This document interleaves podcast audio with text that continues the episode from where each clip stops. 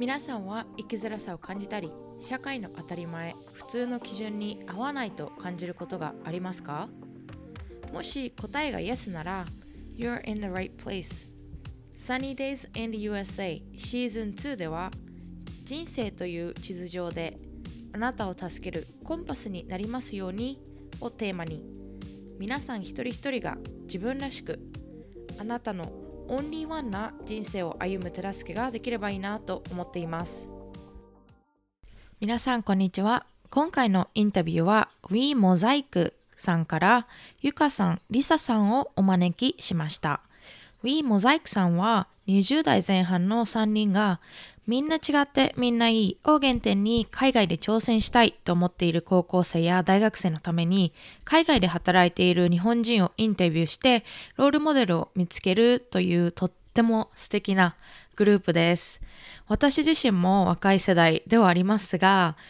本当にしっかりしたビジョン、そして行動力を持って活動している WeMosaic さんの皆さんがとっても素敵だなと思いました。インスタライブで素敵な方々とのインタビューが見れるので、ぜひチェックしてください。今回のインタビューもとっても素敵なものになっているので、皆さんに楽しんで聞いていただきたいです。Hi, I'm Yukari Peerless from はみ出し系ライフの歩き方 and you're listening to The Sunny Days in the USA。 自己紹介お願いします。はい、私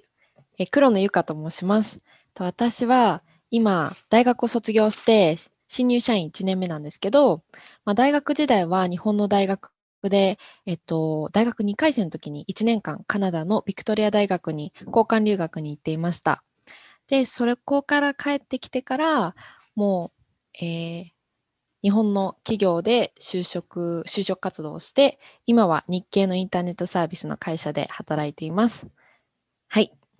以上です。はい、ありがとうございます。じゃあ、りささんお願いします。はい、はじめまして、村上りさと言います。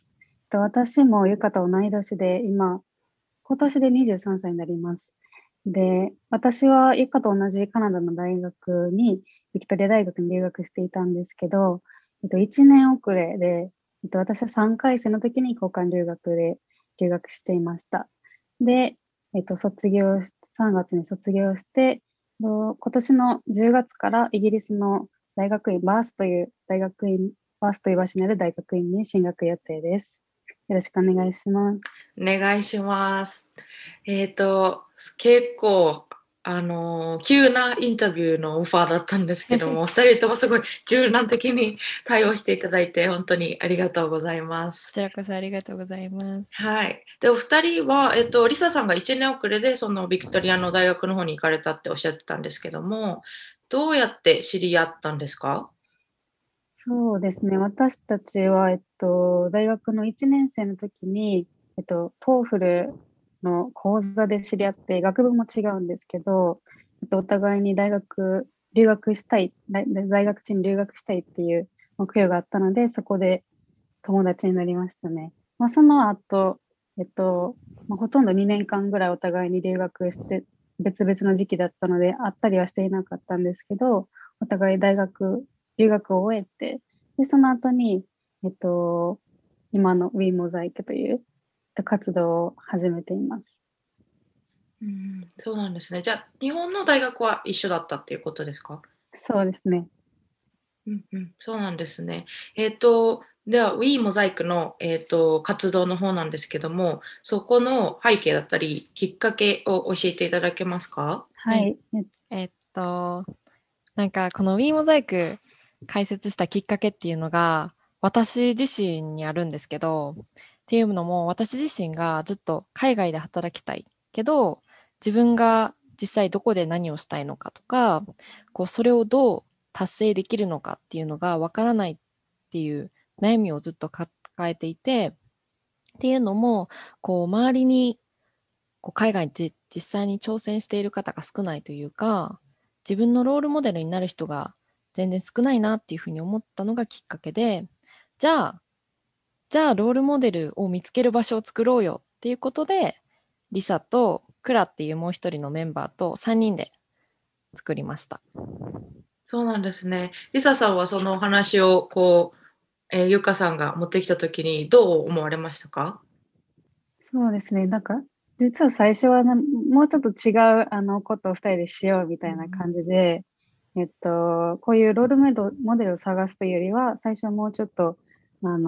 海外にいるいろんな人たちとつながって、でイベントとかできたらいいなっていう感じだったんですけど、その話が2人ですごくいろいろ考えている間に、お互いに海外に、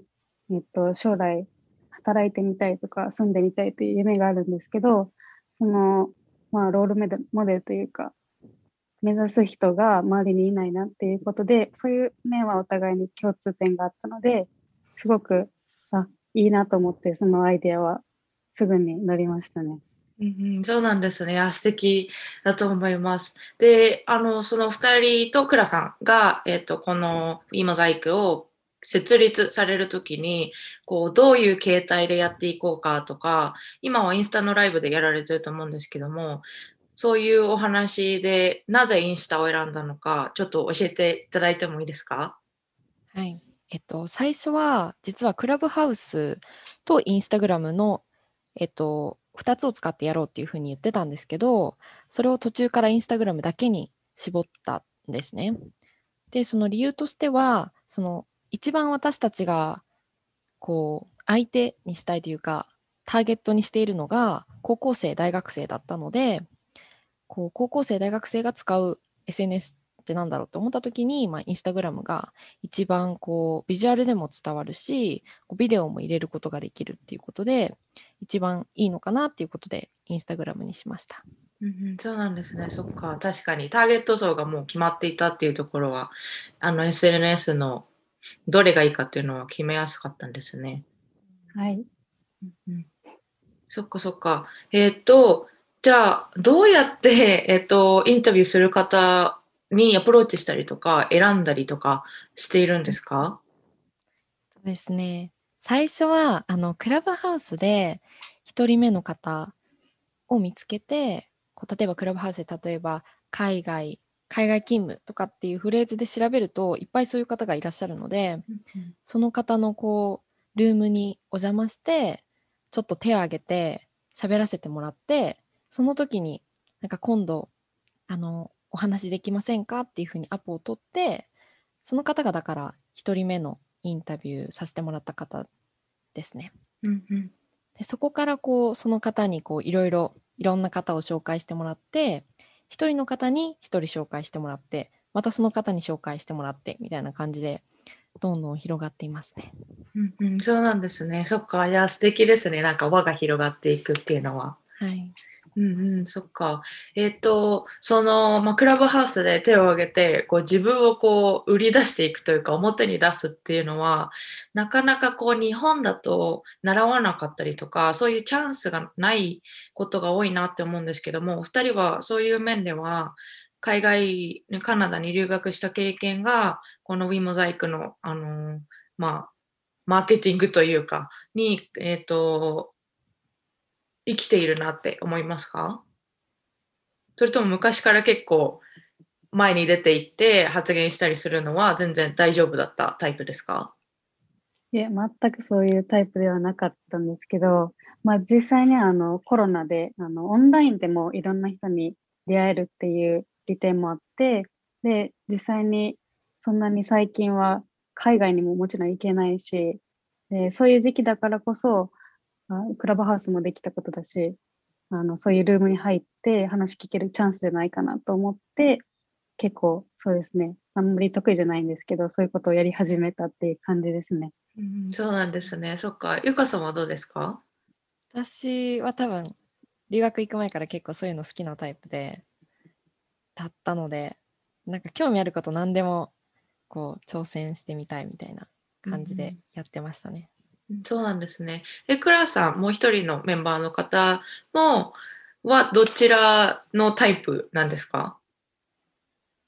多分私の方かな。あ、そうなんですね。そっかそっか。じゃあ3人で結構バランスをとって、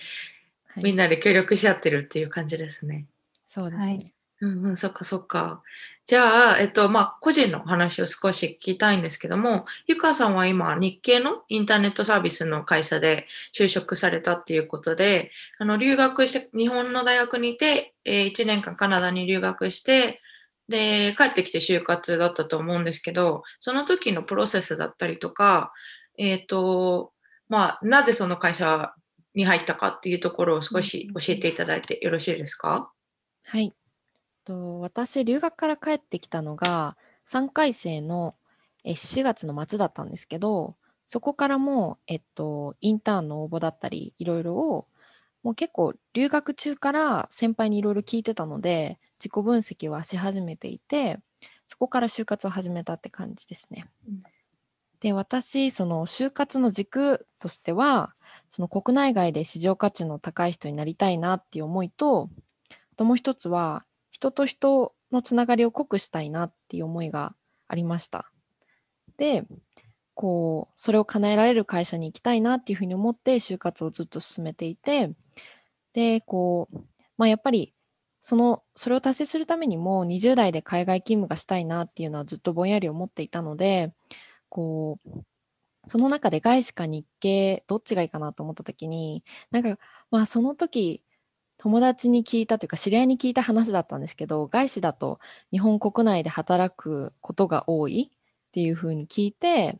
それを聞いてじゃあ外資はないかってもうバッサリ切っちゃって、私は実際海外行ける会社もあると思うんですけど、私の場合はそこで日系にしようっていうふうに決めて、で、海外赴任のチャンスが20代でありそうな会社を選びました。そうなんですね。そっか、すごい最初から結構将来のビジョンを見据えての就活だったんですね。そうですね。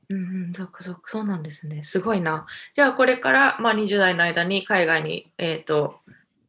駐在というか赴任できるような道を歩めるように今の会社で頑張っているっていう感じですね。そうですね。ただコロナがあるので。その20代でっていうのが厳しいかもしれないんですけど、本当にだから、20代後半ってどうなるかわからないので、もう本当にもしかしたら海外の大学院かもしれないですし、よければ今の会社で海外赴任、もしくはもう海外就職とかっていう道もあるのかなっていうふうに思ってます。そっかそっか、そうなんですね。すいません、ちょっと深く掘らせていただくんですけども、はい、その日系の会社で海外に行きたいっていうのは、もともと上司の方に言ったりとか、会社内でこういうふうにしたいですっていうのは言わないといけないんですか？会社内、そうですね。言わないといけないと思います。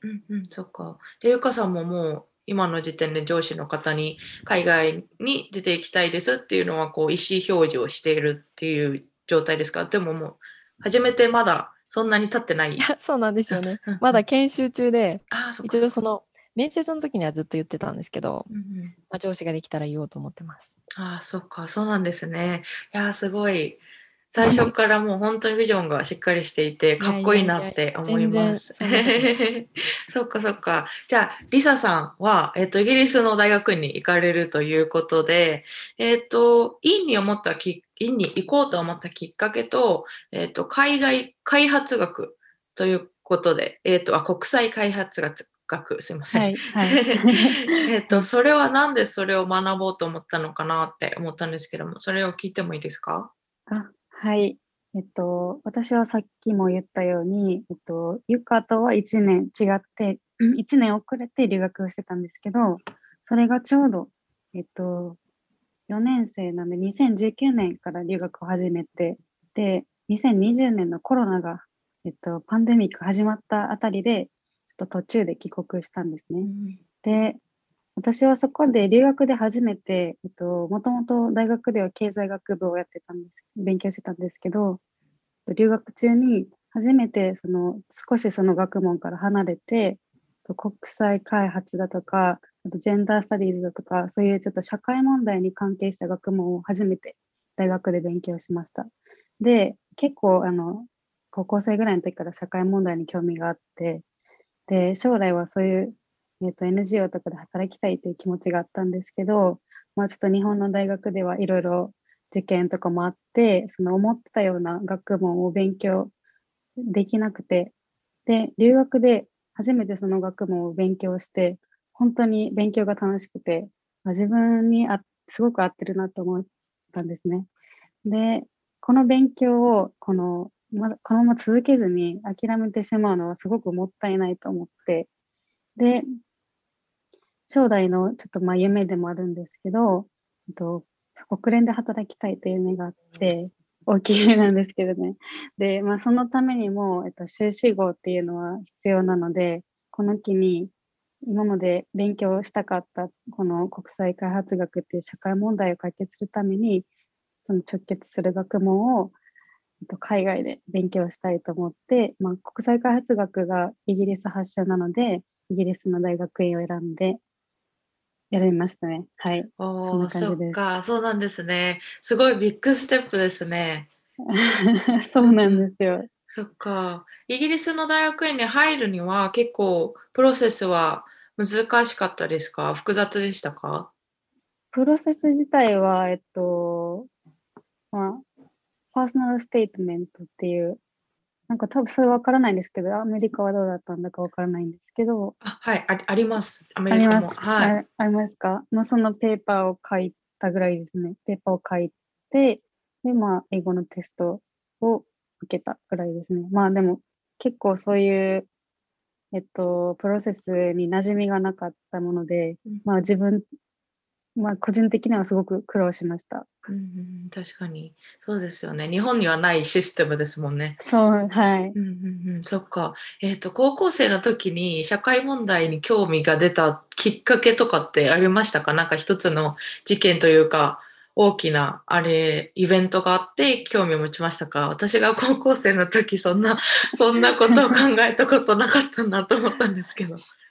そうですね。まあ、大きいイベントというか、まあ、事件としては、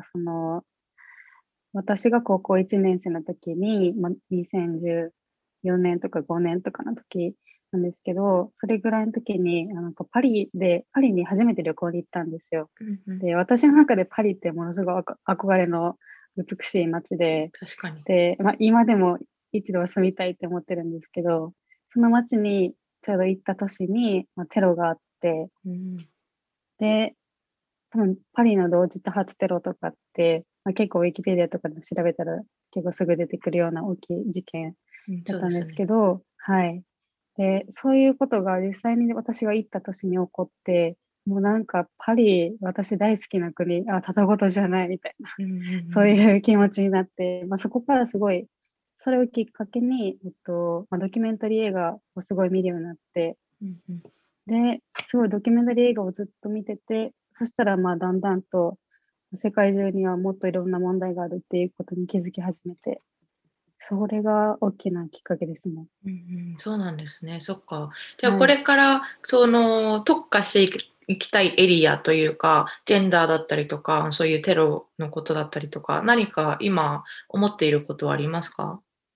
ちょっとそれもまだ決めかねてて、ジェンダー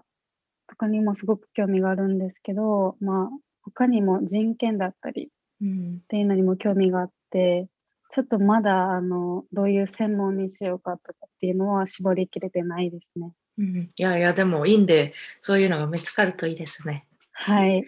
楽しみですね。はい。はい、そっかそっか。じゃあ、お二人、今、日本にいらっしゃると思うんですけど、イギリス、リサさんは行って、ユカさんは日本で働いていくということで、2人とも別の場所で頑張っていくっていうことなんですけども、2人のこれから将来と、あと WeMosaic の、これからのビジョンをシェアしていただいてもいいですか？はい。まずその WeMosaic のこれからっていうところで言うと、まあ自分も含めなんですけど、同じように海外で働きたいけどどうすればいいのかわからないとか、何がしたいんだろうとかっていう、思い悩みを持っている人たちの将来のビジョンをクリアにするお手伝いをしたいなっていうふうに、クリアになっていく人を増やしていきたいなっていうふうに思ってます。素敵です。すごい素敵だと思いますそうですね、私も WeMosaic のこれからのビジョンを言うとしたら、さまざまな生き方があると思うんですけど、そういう、生き方がすごいいろいろな生き方があるのが当たり前でいいっていうのを、みんなにも実感してほしいし、それは私自身もそうなんですけど、結構、すごく固定概念とかに縛られがちなので、私自身が例えば何歳でこういうことをしとかなければならないとか、例えば大学を卒業したらすぐに働かなければならないとかっていうふうな、自分に縛りをつけるのではなく、WeMosaic の活動するにあたってさまざまな人にインタビューをさせていただいて、でいろんな生き方があることを私自身も学んでいきたいし、それをいろんな人にもシェアしていきたいなと思っています。そうなんですね。WeMosaic のインスタグラムのページで、みんな違ってみんないいって書いてあって、私はすごい、すごいいいなって、そうだなって思ったんですけども、お二人はその海外留学経験が自分のその固定概念だったりとか、日本でいう、当たり前みたいなことは当たり前じゃないんだなみたいな気づきは、そのカナダでの留学で気づきましたか？それとも大学生活だったり私生活だったり、そういうところで感じることがありましたか？私の場合は結構留学が大きくて、例えば留学先でも普通に25、6の人がいたりとか、年齢層も幅広かったし、例えばちょっとギャップイヤーを取ってから大学に入った人とか、あとは大学生活5年とかずっとやってる人とか、日本であればストレートに高校から大学に行って、大学を卒業後すぐ就職してっていうのが、みんなの言う普通みたいになってるんですけど、それって普通、世界レベルで見たら普通じゃないんだなって思ったのが大きかったですね。確かに本当にそうですね。結構クラスメイトとかでも40とか50の人とかもいて、キャリアを本当に何十年も積んでから院に来たりとか、大学もそうだったんですけど、私もそれは日本だったらもう浪人するのもちょっとかっこ悪かったりとかするっていうイメージがあったので、こういう世界があるんだっていうのは私もすごいわーって思いました。リサさんはどうですか？私もすごく留学経験が大きくって、本当に先ほどおっしゃってたみたいに、例えばストレートで大学に入らないとか、ストレートで就職をしないっていうことが、自分何か間違ってることをしてるんじゃないかって思うような、今でも結構そういう気持ちはまだ残っちゃってはいるんですけど、留学をして、そういうバックグラウンドがさまざまな人たちに出会ったことで、いろんな生き方があるなっていうふうに思って、それを、自分でも実践していきたいなとすごく感じました。素敵です。そっか。じゃあ2人のそれぞれはどうですか？ゆかさんはキャリアだったりとか人生、私生活でもいいんですけども、これから何かやってみたいなとか挑戦してみたいなっていうことはありますか？私一応短期目標として3年後には海外で働いていたいっていうふうに思ってるので、そのためにもじゃあどこで何がしたいんだろうっていうのがまだ自分の中でははっきりしてないので、今はどんどん興味あることに挑戦して、どんどん点を増やす作業をしていって、3年後にそれが線になっていればいいなっていうふうに思ってます。そうなんですね。いや、今の例えがすごいすごいかっこいいと思いました。いや、ありますよね。よくある。そう。めっちゃ。いやいや、本当に今すごい見えたと思って、私にも見えると思ってすごい共感しました。そうなんですね。そっかそっか。リサさんはどうですか？院生活も忙しくなるとは思うんですけども。そうですね。私も大学院っていうものも初めてですし、なんせイギリスにも行ったことがなくって、もう新しいことばかりなんですけど、そういう新しい環境の中でも、自分から積極的に学んでいきたいなと思ってますし、在学中にインターンに挑戦したいと思ってて、そういう NGO だったりっていう職業をちょっと経験したいなっていうふうに思ってます。うんうん、そうなんですね、はい、そっか、楽しみですね。でも行ったことない国にインで行くってすごい勇気がいることですよね。そうなんですよね。ちょっとまだどうなるか本当に分からなくて結構不安もあるんですけど、うんうん、サニーさんもインに行ってらっしゃるしアメリカに住んでらっしゃるんですよね、はいそうですね、はい、でも私はもう大学からそのまま同じ学校でインに行ったので、うん、少しまあなんていうかコンフォートゾーンというか少し入っているなと思って、うん、私もちゃんとこうチャレンジしてカンフォートボーじゃないところに行ってみるのも私の人生のための、ステップアップのためのことになるなと思っているので今ちょっと悩んでいるところなんですけどもなのでリサさんみたいにすごいもう行ったことない国でインに行こうって思える勇気私もちょっともらって頑張りたいと思いますはいうん、そっかそっか。じゃあ、海外に興味があるけど、どうすればいいかわからなかったりとか、で、リスナーさんも私のポッドキャストは18から25ぐらい、私の年24歳なんですけど、くらいの年の人が、半分ぐらいを占めているんですが、そういう方たちにアドバイスだったりとか、こうしたらいいんじゃないかっていう、サジェスチョンだったりとかを、一人ずつお願いしますですね、こうもう一緒に模索していきましょうっていうふうに言いたいんですけど、まあ、私自身本当さっきも言ったように私も悩んでいるのでこう同じように悩んでいる高校生大学生って絶対多いと思うのでこう私もWeMosaicを通して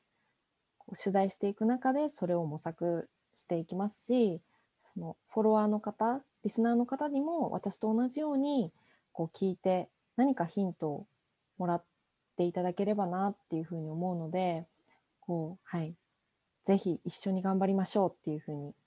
はい、言いたいと思います、うん、本当にその通りですね。いやいいと思います。なんか一緒に歩み寄ってくれる感じがありがたいそっかそっか。じゃあリサさんはどうですか？そうですね、本当にさっきゆかが言ったみたいに、私たちも同じ目線で同じ場所に立って、これからそうですね先、まあ、将来どうしていいか分からないとか思っている人たちと一緒にその将来を模索していく考えていきたいと思っているので別に私から何かアドバイスできることっていうのは本当に何もないんですけど一緒にこれから悩んで別に悩んでてもいいんだっていう風にみんなにも思ってもらえたらすごく多分心配な気持ちも少なくなると思いますし一緒に考えていきたいなと思っています、うんうんうん、そうなんですね。そっか。いやでもソーシャルメディアがやっぱりこう普及した世界の中であんまりこう自分が不安だったり悩んでいるっていうのを表に出す人ってなかなか少なくて私たちのこの世代っていうのはそう完璧な人生を見ている子が多いのでこうお二人と倉さん3人でWeMosaicをやっている皆さんがこう私たちも悩んでるんだよって私たちも不安なんだよって同じ目線でそうやって悩みを解決していくっていうのはすごく力になると思います。すごい素敵なことをされてるなと思ってだから私もインタビューしたかったんですけどもいやありがとうございます。いやいや本当にありがとうございます。いやいや本当にありがとうございます。実は最初の方に聞き忘れちゃったんですけどWeMosaicのその名前の由来って何だったんですか？ですねまずそのWeMosaicのモザイクのパートがモザイクアートってあるじゃないですか。はいでなんかモザイクアートってこういろんな色がこう一つのいろんなこうパーツが一つの作品を作っていてそれってなんだろうこうみんな違ってみんないいを表しているんじゃないかなっていうふうに思ってこうそれを表したのが We モザイク We、うんうん、私たちでこうなんだろうみんないいんだよっていうそういう感じですね。そういう感じ。そうなんですね。それはゆかさんがこうサジェストしたんですか？それみんなでこうあそれいいねみたいな。なんか最初は実はモザイクだったんですよ。名前が、うんうんうん、なんですけどこうそれをリサが We をつけて、うんうんうん、We モザイクにしようって言ってモザイクはみんないいねっていう風になってたのでそうなんですね、リサそう We をつけてそうですね、私たちみたいなみんなでっていうようなイメージ意味にしたかったっていうのはありますね、うんうんうんうん、そうなんですね。そっか。じゃあこれからもまあインスタライブでインタビューしていく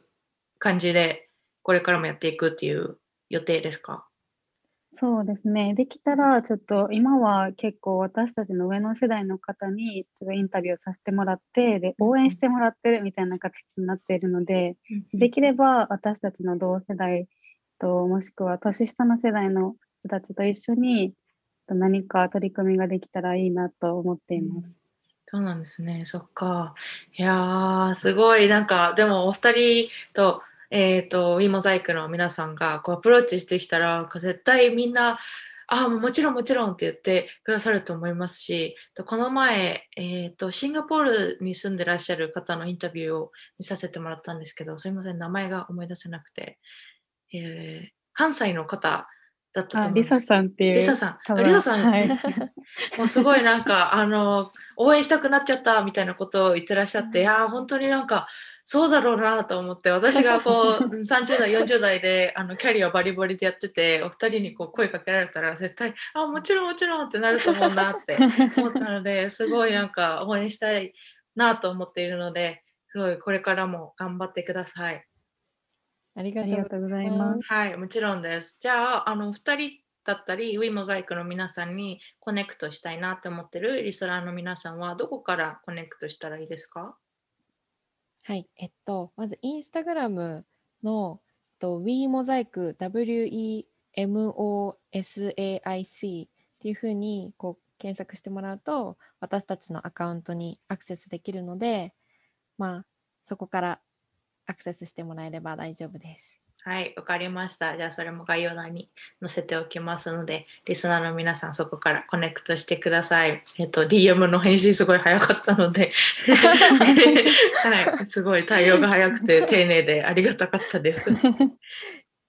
はい、じゃあ今日は本当にありがとうございました。こちらこそありがとうございました。はい、皆さん WeMosaic のお二人のインタビューどうでしたか？いや本当に私のポッドキャスト内でのインタビューって私より年上の方でキャリアをバリバリの方とのお話が多いんですけども、今回は私より年下の人たちとのインタビュー実は初で、しかも複数人私と、リサさんとユカさん3人のインタビューだったんですけど、複数人でのインタビューも私は実はしたことがなかったと思うので、それ自体も初めてで、いや楽しいなと思って、ただ返答のタイミングがちょっとずれちゃったりとかしてかぶせちゃった時もあったんですけども、